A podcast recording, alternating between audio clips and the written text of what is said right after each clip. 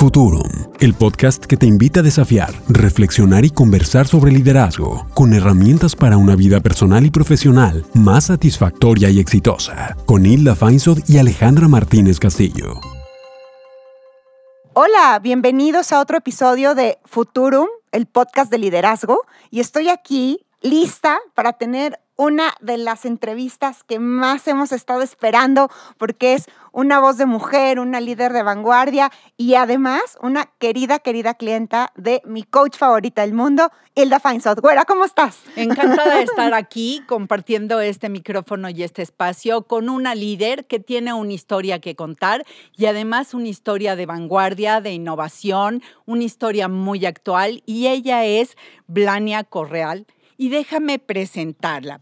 Em, ella es ingeniera industrial y tiene una maestría también en ingeniería industrial en Colombia. Tiene una preparación en programas de recursos humanos en Michigan University y de liderazgo en Harvard, con más de 25 años de experiencia internacional en recursos humanos y estrategia laboral en compañías multinacionales como son Coca-Cola FEMSA, Danone y Nissan. Es experta en el desarrollo de modelos de transformación laboral y además organizacional, generando impacto en resultados de las empresas a través de productividad, blindaje laboral, desarrollo y estrategia humana. Además, Blania ha sido reconocida por dos años consecutivos como una de las 30 mejores CHRO Em, quiere decir Chief Human Resources Officer de México y está en el top 20 del ranking de mujeres más poderosas de México calificado esto por expansión. Nada más. Nada más. Y, debo decir que es colaboradora en el lado humano de los negocios en medios como Bloomberg, El Financiero, Reforma y Mejores en México. Colaborando con estas empresas, yo podría decir que Blania es una mujer comprometida con marcar una diferencia y una líder en su campo. Así que Blania, es un placer tenerte hoy en este micrófono para contar tu historia. Bienvenida. Gracias, Ale, gracias, Hilda. De verdad que súper emocionada más bien. Creo que ese papel a veces dice muchas, muchas cosas. Yo en el fondo lo que soy es una persona apasionada por los temas humanos. Se nota, se nota perfectamente y yo te conozco, sin embargo, me encantaría que te conozcan los demás que nos escuchan el día de hoy. ¿Quién eres? ¿Cómo dirías que es Blania Correal? Bueno, pues me encanta la pregunta y yo te diría que desde hace mucho tiempo cuando mis hijos más chiquitos me preguntaban qué era lo que yo hacía y que cuál era mi trabajo, llegamos a una definición un poquito chistosa, pero que al final me sentí muy identificada porque me decían, bueno, momento, tú eres ingeniera de personas, ¿no? Porque yo cuando arranqué mi universidad, la verdad, como arranca uno la universidad con poca claridad realmente de lo que quiere, eh, pues terminé estudiando ingeniería de producción y me especialicé en la producción pensando probablemente que iba a ser la directora de una planta, ese era mi, mi objetivo, pero luego me fui encontrando en la vida con lo que uno siempre se encuentra y son todos estos retos, ¿no? Y al final tal vez hay dos cosas que yo pongo sobre la mesa y que en esa perspectiva creo que me, me identifican, a los que me conocen lo saben. Lo primero es, necesito que mi voz se oiga. Yo mm. creo que desde siempre y el hecho de haber crecido probablemente en una familia donde mi abuela era política, donde mis tías y mi mamá pues eran mujeres muy activas en sus campos, eh, hizo que se generara un poco esa cultura de tú tienes algo que decir y, y ponlo sobre la mesa, ¿no? Incluso con mis hermanas, eh, es una de las conversaciones que tenemos recurrentemente. Entonces creo que el primer elemento para mí importante, definiéndome un poquito, es eso. Y lo segundo, lo que tú mencionabas, Hilda, y la verdad que me, me conoces porque a mí me interesa y creo que es más fácil que te escuchen cuando tienes cosas diferentes que poner sobre la mesa, ¿no? Entonces, cómo retar el status quo, cómo hacer y, pensar de manera diferente en cosas que, que probablemente puedan impactar a la gente. Yo creo que hoy un poco la misión personal que yo me he puesto y suena un poquito romántica, pero trato de ponerla en práctica y, y de que sean temas de verdad aterrizados, es como desde la contribución y desde el rol y desde el espacio chiquito o grande que uno tenga, uno puede hacer la diferencia para las personas. Yo estoy convencida que las organizaciones pueden ser esos espacios positivos donde la gente se va a realizar y un poco este rol que estoy jugando hoy es justamente eso, ¿no? Cómo acompañamos a las empresas en ese, en ese sentido. Te escucho y me parece que lo que más te caracteriza, te describiste perfecto, es esto de tener una voz. Y esa voz que analiza, que cuestiona, que desafía, que pone en la mesa temas que no están, que no se queda con lo que ya existe, sino tiene la posibilidad de marcar una tendencia. Y de verdad eso me parece que es la cualidad que más sobresale en quien es Blania. Gracias, Gilda. Pues yo creo que hay, hay una anécdota que les cuento muy rápido. Cuando yo tenía como tres años, yo empecé a hablar muy chiquita. Yo creo que uno viene con, equipado con las cosas como, como son. Otras cosas me costaron muchísimo trabajo, pero mi mamá decía que yo hablaba desde muy chiquita. Y como mi abuela era política, mi abuela reunía gente en la casa. Yo recuerdo mucho que yo bajaba a la sala de la casa a veces donde mi abuela y habían grupos de personas allá abajo y yo quería hablar, ¿no? Yo quería que me escucharan. Entonces, era una competencia horrible. Yo me ponía brava con mi abuela porque no me dejaba hablar. O sea, mi abuela estaba ya dando sus discursos y hablando sus temas y yo no podía.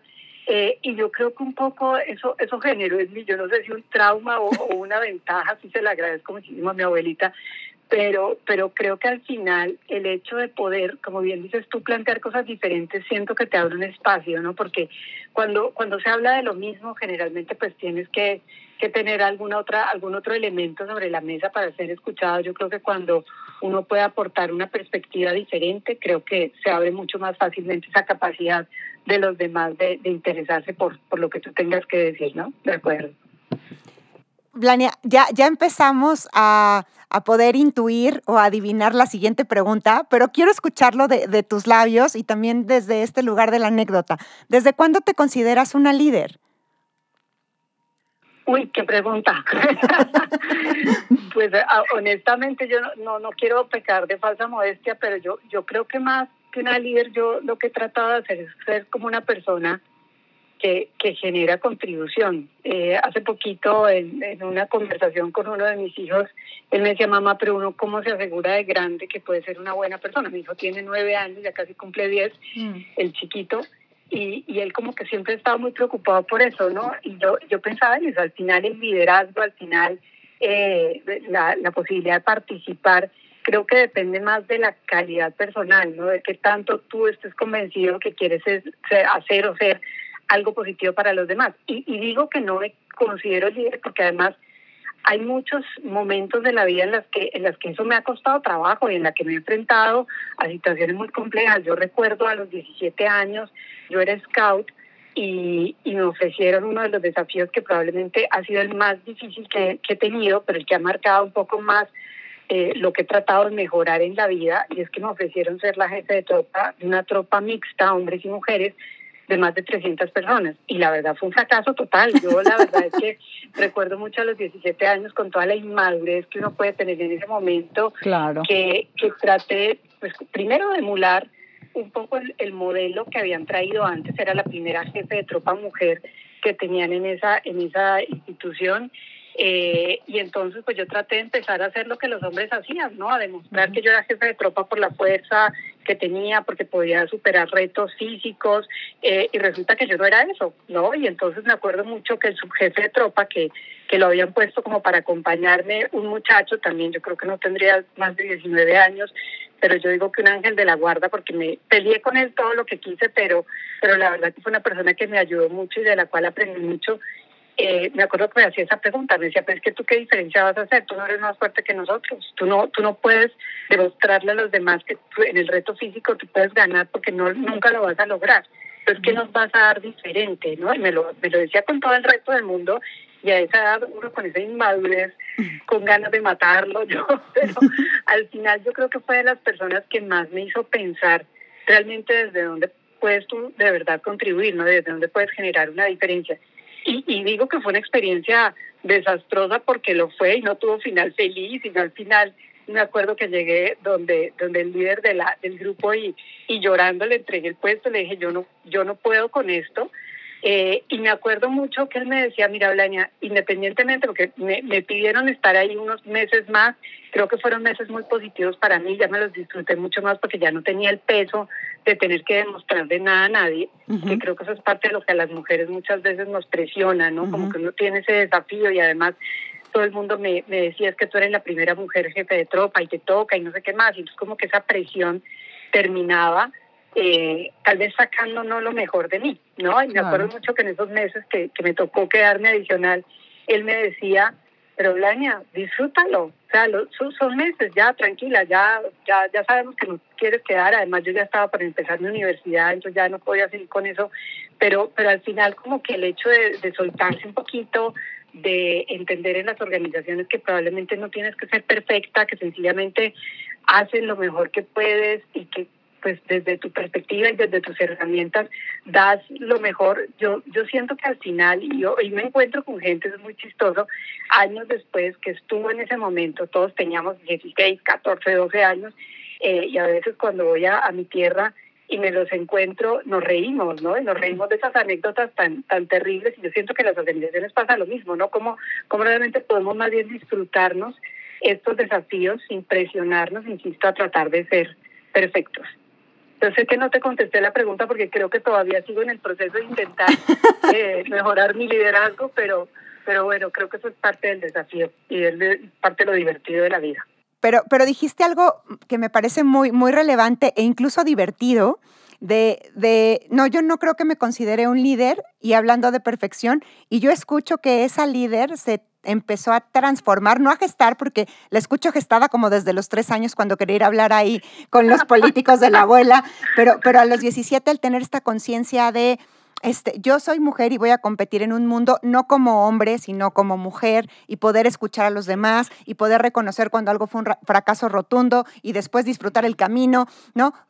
creo que pasa a los 17, a los 37, a los 56 y en cada momento de la vida y a mí, nosotras, eso, eso lo vemos como, como liderazgo, Blania. Entonces, eh, sí, me, da mucha curiosidad porque no eres la primera líder que nos dice, yo, un líder, ¿cómo? No, todavía no, este, me falta, estoy en construcción, creo que no me lo había preguntado.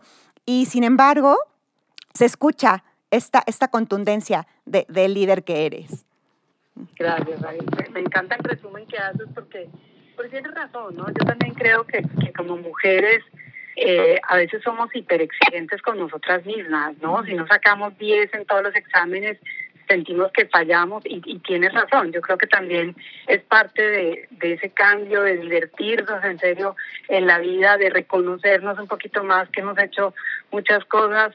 A mí particularmente, eh, pues como mamá, que, creo que es de los roles que a uno más lo presionan, o a mí personalmente fue un rol que me presionó por mucho tiempo. Yo, yo tengo que confesar aquí con, con la confianza que, tengo con Isla y, y el contacto y, y esta conexión que estamos teniendo ahora contigo, Ale, que tal vez ha sido de las cosas que más me han, me han costado trabajo, ¿no? Yo siento que mis hijos, durante probablemente los primeros ocho años, para mí fueron más como una responsabilidad y me los perdía mucho. No, no me los perdía necesariamente porque yo no estuviera, yo traté de estar, pero yo siento que yo veía a mis hijos más como la responsabilidad de sacarlos adelante, de hacer de ellos buenas personas, y entonces estaba yo tan preocupada porque sacaran diez en la vida que, no me los disfruté tanto. Y hace un par de años, incluso cuando cambié mi rol de, de esta competencia de empresa y me salí un poquito de, de esas ligas que de verdad me tenían, yo siento que ya como muy eh, perdiéndome el camino y perdiendo mi vocación y, hasta la magia que yo siento que en la vida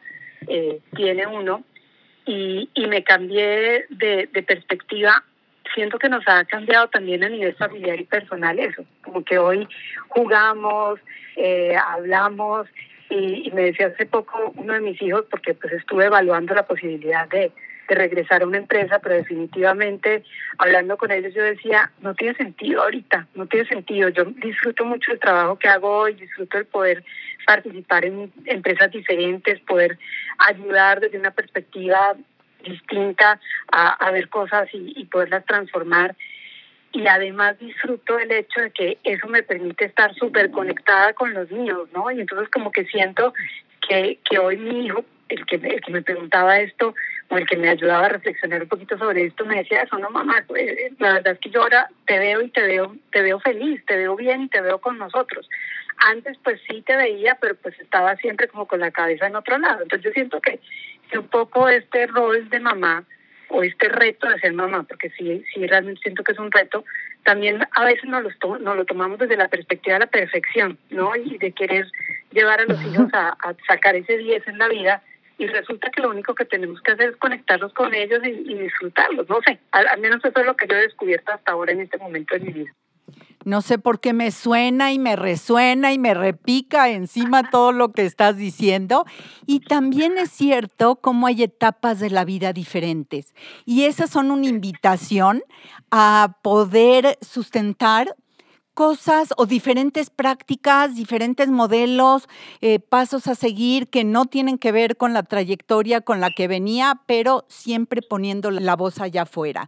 Y la pregunta que tengo para ti ahora es, ¿quiénes son líderes de referencia? ¿A quién admiras? ¿Qué admiras de ellos o de ellas? Yo diría que puede sonar muy trillado y muy chistoso, pero es que yo sí creo que he descubierto primero que todo, por ejemplo, una persona que probablemente ha sido eh, la persona que más, más, ha, más ha creído en mí más ha generado impacto en mi vida es mi esposo. Eh, él desde su rol, que además le ha tocado muy duro porque pues nosotros salimos del país en el 2003, nos movimos por países de Latinoamérica con mucho machismo, donde generalmente pues íbamos detrás de mi carrera profesional eh, a él le tocó enfrentar situaciones muy complicadas, pues porque siempre que llegábamos a un país a presentarnos, cuando íbamos a comprar el auto, por ejemplo, pues siempre como que le pedían a él los temas de trabajo, ¿no? Entonces luego tenés que explicar, no, pues es que mi esposa la que está conectada con la empresa, eh, no fue fácil, ¿no? Incluso después en la escuela de los niños fue, fue todo un tema, porque eh, honestamente en, en algunos países nos pasó que no aceptaban mucho que fuera mi marido el participar en ciertas actividades porque yo no estaba, o, si estaba, pues él tenía un poquito más de flexibilidad para estar ahí. Y, y yo siento que esa madurez que él tiene y esa posibilidad de hacerlo, porque independientemente de que todo eso costó mucho trabajo y no fue fácil para ninguno de los dos, sobre todo para él, siento que hoy eso a mí personalmente me ha permitido aprender mucho. Creo que es uno de los líderes que yo más admiro, es una persona que familiarmente está con la prioridad absolutamente clara, que siempre que hay que tomar una decisión ha sido como mi coach. Yo digo que yo afortunadamente me casé con mi coach y, y él eh, pues como que siempre me ha hecho las preguntas difíciles y me ha permitido como tomar las decisiones que al menos nos han hecho felices. Yo no sé si serán las decisiones mejores o no, como toda pareja, tenemos nuestros temas. Yo diría que pues es difícil decir que, que hay parejas perfectas, pero, pero yo sí agradezco ese, ese enfoque de liderazgo porque además es una persona con una generosidad increíble, ¿no? Eh, el hecho de, de poner siempre como prioridad un poco mi, mi carrera, a mí me ha hecho repensar. Y tú decías una cosa ahorita que tienes toda la razón. Yo creo que hay momentos de vida diferentes. Es decir, siento que hace 15 años a mí lo único que me interesaba en la vida era crecer profesionalmente y organizacionalmente y probablemente llegué a ser una persona muy ambiciosa, tengo que, que ponerlo sobre la mesa.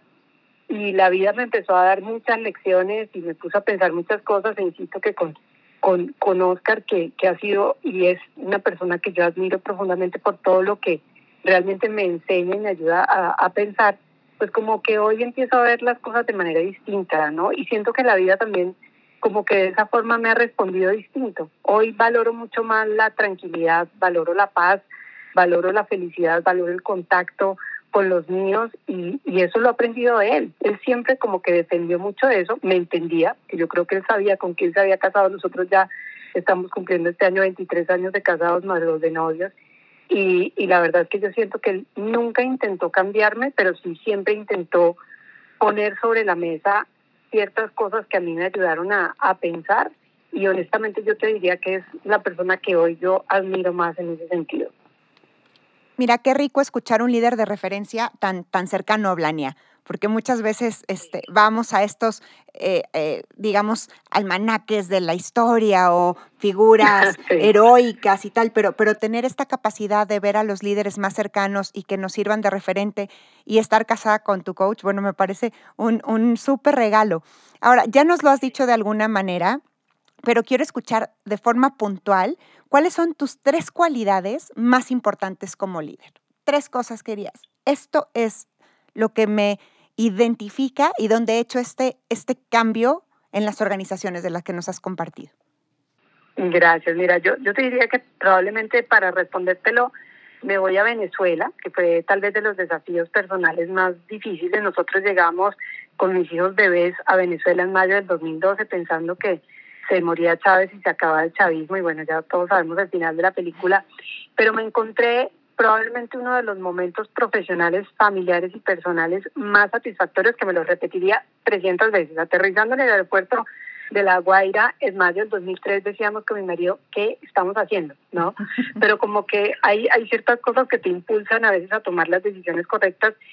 Lo primero que me encontré, un equipo que compartió la inspiración. Yo, yo tal vez en eso sí me tengo que reconocer y de vez en cuando cuando me doy así como mis palmaditas en la espalda, yo creo que a mí algo que, que Dios me dio y que, y que puedo lograr hacer es justamente compartir con la gente para qué hacemos las cosas, ¿no? Inspirarnos un poquito en ese propósito y siento que en ese momento el equipo de recursos humanos de, de la compañía en la que yo trabajaba estábamos realmente conectados, nos levantábamos por la mañana de verdad felices de poder hacer una cosa distinta. Yo siento que nosotros estábamos convencidos que estábamos salvando el mundo y pocas veces tiene uno eso. Ahora, tengo que decirles que lo extraño. Yo extraño muchísimo esa sensación que, que probablemente después le he tenido en diferentes medidas, pero nunca a ese nivel, ¿no? Porque además estás en un país donde el tema social, en la situación económica, la misma forma de interacción de la gente es muy compleja. Y yo creo que en una situación de tanta presión, pues tienes que sacar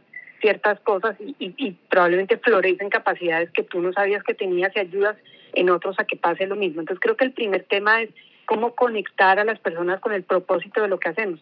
Ahora, no hay que estar en Venezuela en medio de esa eh, situación tan crítica para hacerlo. Yo creo que en el día a día, en las cosas que hacemos, se puede lograr subir a la gente y que la gente termine de entender o termine de conectarse más bien que en, eso que, que, realmente marca la diferencia. Yo creo que cada compañía desde su forma de, de hacer las cosas salva el mundo a su manera. ¿Cómo conectamos a las personas con eso? Y a veces suena muy conceptual, pero estoy convencida de que cuando uno lo entiende desde la posición que sea en una organización, eso es un cambio. El segundo elemento creo que tiene que ver con la comunicación. Eh, eh, hay, hay, una cosa que, que, es muy chistosa, pues porque como les cuento que yo tenía trauma de que con mi abuela competíamos para hablar, además imagínense, mi abuela tenía 12 hijos, siete de los cuales eran mujeres, entonces en la casa pues el, el, el share of voice era muy difícil, ¿no? Porque pues todo el mundo quería hablar, todo el mundo tenía la necesidad de opinar, pero yo, yo siento que de alguna manera eso eh, hizo que siempre yo pensara en qué es lo que necesito comunicar y qué es lo que le hace sentido a la gente, ¿no? Porque finalmente uno comunica para el otro. Y yo mm. creo que el hecho de luchar tanto por ser escuchada, primero en la casa y luego en las empresas, hace que uno termine buscando cuál es la razón por la cual el otro te escucharía, ¿no? Pues porque no es solamente hablar, es realmente ser escuchado. Y en ese elemento tal vez vendría el tercero, y es que yo creo que el líder realmente, el liderazgo más bien, es una capacidad que uno desarrolla en uno, pero es para los demás. Eh, claro, uno se puede liderar a sí mismo y sin duda alguna la puedes desarrollar para liderarte a ti mismo. Pero estoy segura que el 99.9% de las personas cuando empiezan a tratar de desarrollar esa capacidad la están haciendo, por supuesto, para que les vaya mejor en su carrera y todo eso, pero al final es una capacidad que desarrollas en ti al servicio de otros. Entonces, ¿cómo realmente te conectas con las otras personas desde lo que las otras personas necesitan, quieren, sueñan, tienen miedo? A mí con mis líderes sindicales, que ha sido probablemente uno de los, de los lados de la vida en los que me he desarrollado eh, sin querer queriendo, como dice dicho, eh, me encontré eso, me encontré personas maravillosas con, con probablemente oportunidades que tal vez no habían sido las correctas, ¿no? Y cuando lográbamos que esas oportunidades se encaminaran y cuando lográbamos que estas personas eh, como que conectaran esa capacidad de liderar que traían innata con un propósito mejor, pues brillaban las cosas, ¿no? Yo recuerdo mucho que en Nissan recibí la planta de Cuernavaca con paro, cada negociación, cada negociación era una huelga, eh, y bueno, me pasó en Venezuela también. Y creo que el tema laboral a mí me ha hecho pensar mucho desde esa perspectiva más humana, porque el líder sindical no es per se malo, por poner un ejemplo y probablemente uno de los liderazgos que tienen peor fama. Yo creo que al contrario, es una persona que tiene esa capacidad a flor de piel que la necesita expresar y que en el momento en que tú le ayudas a conectar con una con un propósito, voy a decirlo así, que, que probablemente sirva y genere balance para las personas y para los negocios, las cosas empiezan a ser distintas, ¿no? Pero, pero creo que al final es, es un poco ponerse un poquito del lado del otro, ¿no? Y entender eso. Tal vez para mí esas serían las tres cosas, ¿vale? ejemplos extraordinarios de liderazgo puesto en acción que son estas lecciones que mostramos a otros a través del podcast para que sean imitadas, para que sean emuladas. Así que gracias por compartir eso, Blania.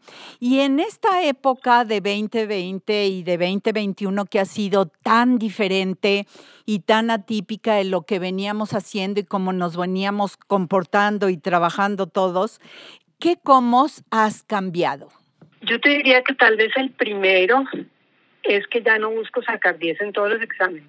Yo creo que ahorita tengo la humildad personal y he luchado muchísimo con mi ego para que eso no sea lo, lo que lo que realmente genere, ¿no? Antes yo vivía muy pegada a los títulos de mis de mis posiciones y de las empresas en las que trabajaba. Yo creo que el hecho de entender que yo puedo ser una persona valiosa independientemente de eso, creo que eso, eso te, te lleva a cambiar eh, pues esa necesidad ¿no? De, de, hacer las cosas perfectas que además es imposible y que lo único que hace es presionarte. Entonces creo que ese es un primer desafío y eso me lleva a lo segundo y es disfrutarme más la vida. Yo siento que, que uno se, a veces se la pasa como en un control remoto o en, o en un eh, esquema remoto de, de vida donde pues te levantas, haces lo mismo todos los días y como que termina el día y no, no, no fue diferente, ¿no? Como realmente hay cositas eh, pequeñitas eh, o probablemente a veces que las pasa uno por alto que, que hacen la diferencia y la verdad que yo hoy sí me las trato de disfrutar mucho más, ¿no? Ya, ya ese estrés que sufría antes de que todo esté absolutamente perfecto, pues ya, ya no me interesa mucho. Entonces yo tal vez te diría, como, como resumen, un primer elemento es pues no buscar la perfección, yo creo que más bien eh, disfrutarlo.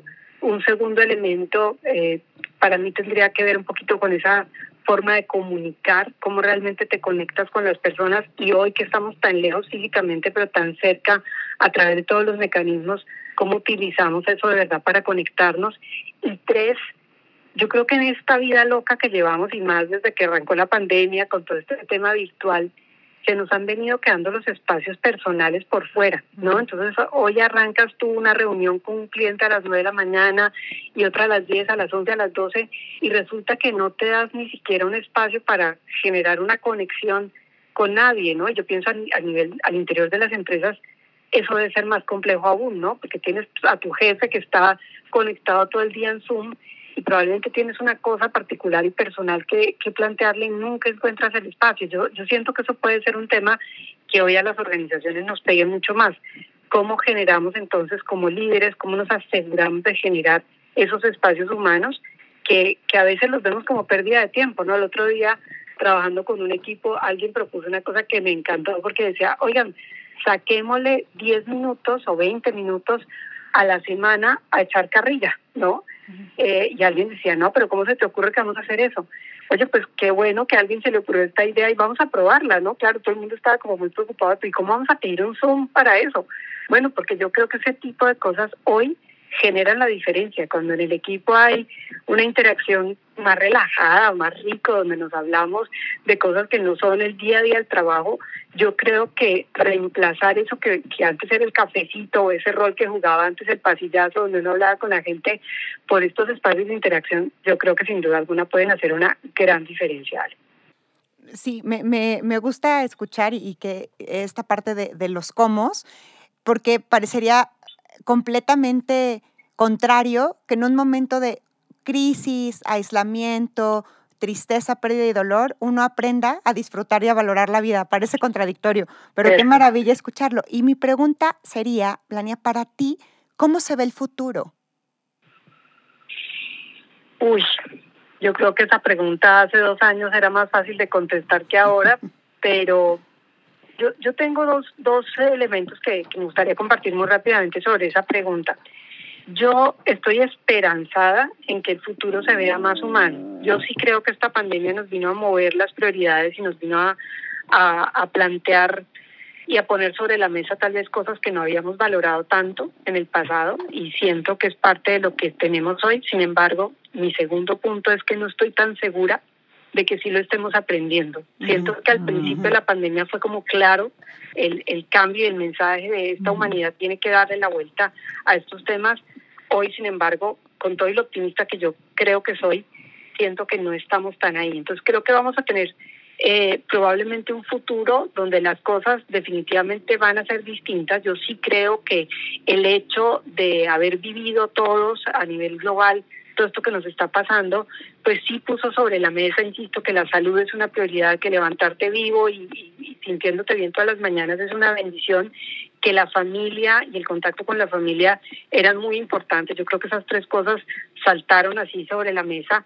Sin embargo, siento que seguimos supeditados a esa, a esa ruedita del hámster, digo yo, donde uno sigue corriendo y, y, no se termina de dar cuenta que, que como que la vida la pasa y, y, no la estás aprovechando. Entonces, creo yo que el futuro va a depender, y hay una frase de, de Drucker que me encanta porque decía, el futuro no son las cosas que nos van a pasar más adelante, son las decisiones que tomamos ahora claro. sobre lo que nos va a pasar. ¿no? Entonces yo, yo siento que es un poco eso, cómo construimos desde ahorita ese cambio y cómo ese futuro va a depender mucho de lo que definamos ahora y de qué tanto aprendamos de lo que de la pandemia y de lo que estamos viviendo. Yo creo que eso va a depender el futuro de la humanidad en general, no no solamente el futuro personal. Yo creo que aquí tenemos una responsabilidad de definir ciertos elementos que, que van a transformar el mundo en el que mis hijos y mis nietos van a vivir. Pienso yo que esa es un poco la responsabilidad con la que nos quedamos. Te escucho y me queda la misma pregunta sin responder en este momento de qué habremos aprendido, cuánto pasamos por la pandemia y la pandemia pasó por nosotros en términos de decisiones de vida, de prioridades, de reacomodo del lugar que tengo, que tiene mi familia, en fin, me quedan, me quedan también muchas preguntas en ese sentido. Y tengo una pregunta que tiene que ver con tendencias, porque tú eres una mujer de vanguardia. Eh, ¿Qué va a pasar ahora que unos vuelven presencial, unos híbridos, unos se quedan remotos, no. ¿Cuál crees en términos de recursos humanos que son los retos que se van a enfrentar en las organizaciones? Yo las resumiría en tres, Ale. Eh, la primera, yo creo que vamos a necesitar en las organizaciones generar vínculo más allá del contacto. Yo creo que independientemente, como bien decías tú, del estilo de trabajo, sea híbrido, sea remoto sea presencial, la, el liderazgo y, y, y, no solamente los líderes, yo creo que las personas que son parte de los equipos de las organizaciones vamos a tener que aprender cómo mantener ese vínculo y cómo, cómo generar ese contacto independientemente de dónde estemos. ¿no? Ese, para mí sería el primer elemento de tendencia que, que estamos viviendo. El segundo, hablamos mucho de la experiencia del empleado en las organizaciones y sin duda yo creo que es un tema muy relevante, pero yo creo que esto nos va a llevar a pensar en una diversidad distinta. ¿A qué me refiero? Piensas tú, por ejemplo, en dos mujeres, voy a poner el ejemplo desde ahí, que tienen la misma configuración familiar, esposo, dos hijos, vamos a suponer que los dos hijos están más o menos en las mismas edades, entre los 10 y los 14 años, pero tú miras a las dos mujeres y probablemente tienen circunstancias muy distintas.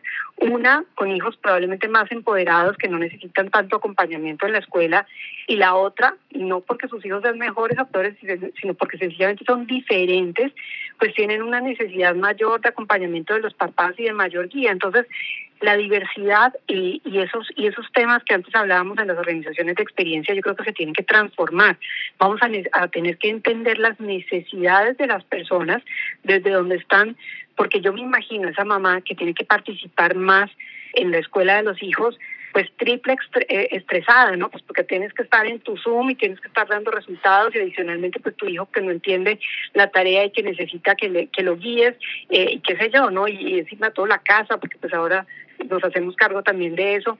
Yo creo que, que las organizaciones sin duda alguna vamos a tener que enfocar estas, estos elementos y estas soluciones de diversidad. El otro día había un cliente que me encantó porque ellos pusieron como uno de los beneficios estas tutorías de, de, de tareas virtuales y entonces hay papás que pueden inscribir, papás y mamás que pueden inscribir a sus hijos en esas tutorías virtuales y tienes un profesor que les ayuda a, hacer las tareas que a veces uno como papá o no tiene tiempo o tampoco sabe, ¿no? Pues porque a mí cuando mi hijo me llega con las tareas de álgebra, confieso que ya se me olvidó y, me toca ponerme a estudiar otra vez para poderle explicar. imagínate que tengas todo ese beneficio del lado de la organización.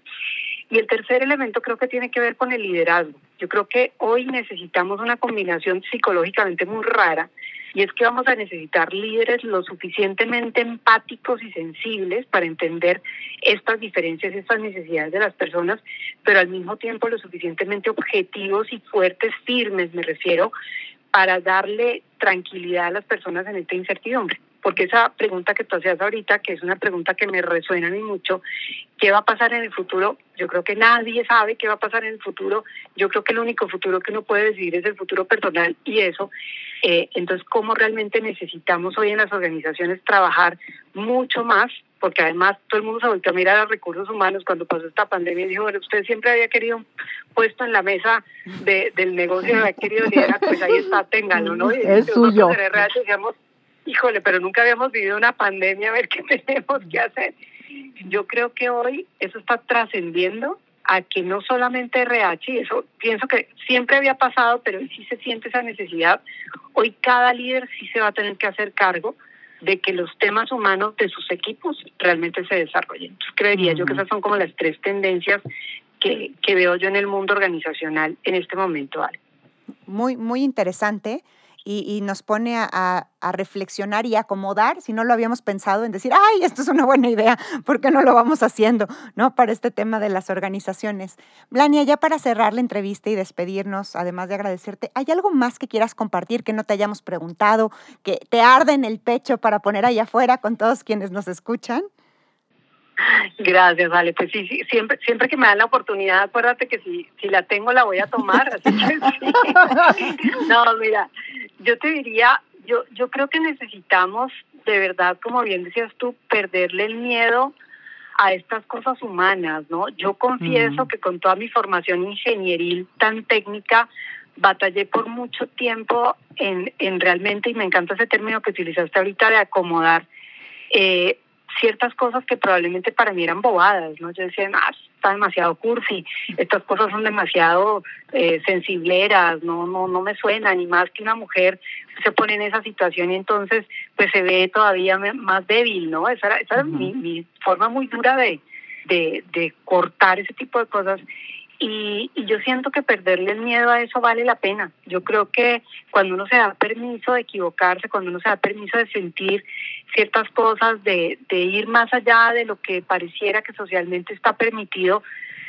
pues sí, te pueden criticar, claro, ¿y qué importa? ¿No? Entonces, siento yo que, que el hecho de que muchas mujeres hoy queramos tomar esas posiciones de liderazgo, independientemente del, del rol que, que juguemos, sea en la familia, sea en las organizaciones, sea en la consultoría, sea en donde estemos, yo creo que es una cosa que está en manos de nosotras y, y que a mí me encanta que ustedes estén promoviendo todo este tema porque al final eh, como alguien decía alguna vez que, que encontró a una persona recogiendo en una playa eh, que estaba llena de estrellas de mar que habían salido por la noche por una tormenta. Esta persona estaba desesperada tratando de regresar al mar las estrellas que podía y alguien le preguntaba, oye, pues que nunca vas a terminar de devolverlas todas. Y decía, sí, pero a la que acabo de tirar al mar ya le hice la diferencia, ¿no? Entonces, yo creo que ese es un poco el, el punto que, que, que podemos hacer y si hacemos la diferencia para nosotros, para nuestras familias o para la gente que está alrededor nuestra, pues creo que ya hicimos algo, ¿no? Ya, ya pasamos por este planeta sin sin dejar de aprovechar el tiempo. Eso, eso tal vez concluiría yo, Vale, de mi lado y, y súper agradecida de, del espacio. Siempre agradezco cuando me invitan a hablar porque como ya sabes, me encanta. eh, Blania, qué delicia reencontrarnos hoy en una conversación en un lugar diferente de la vida.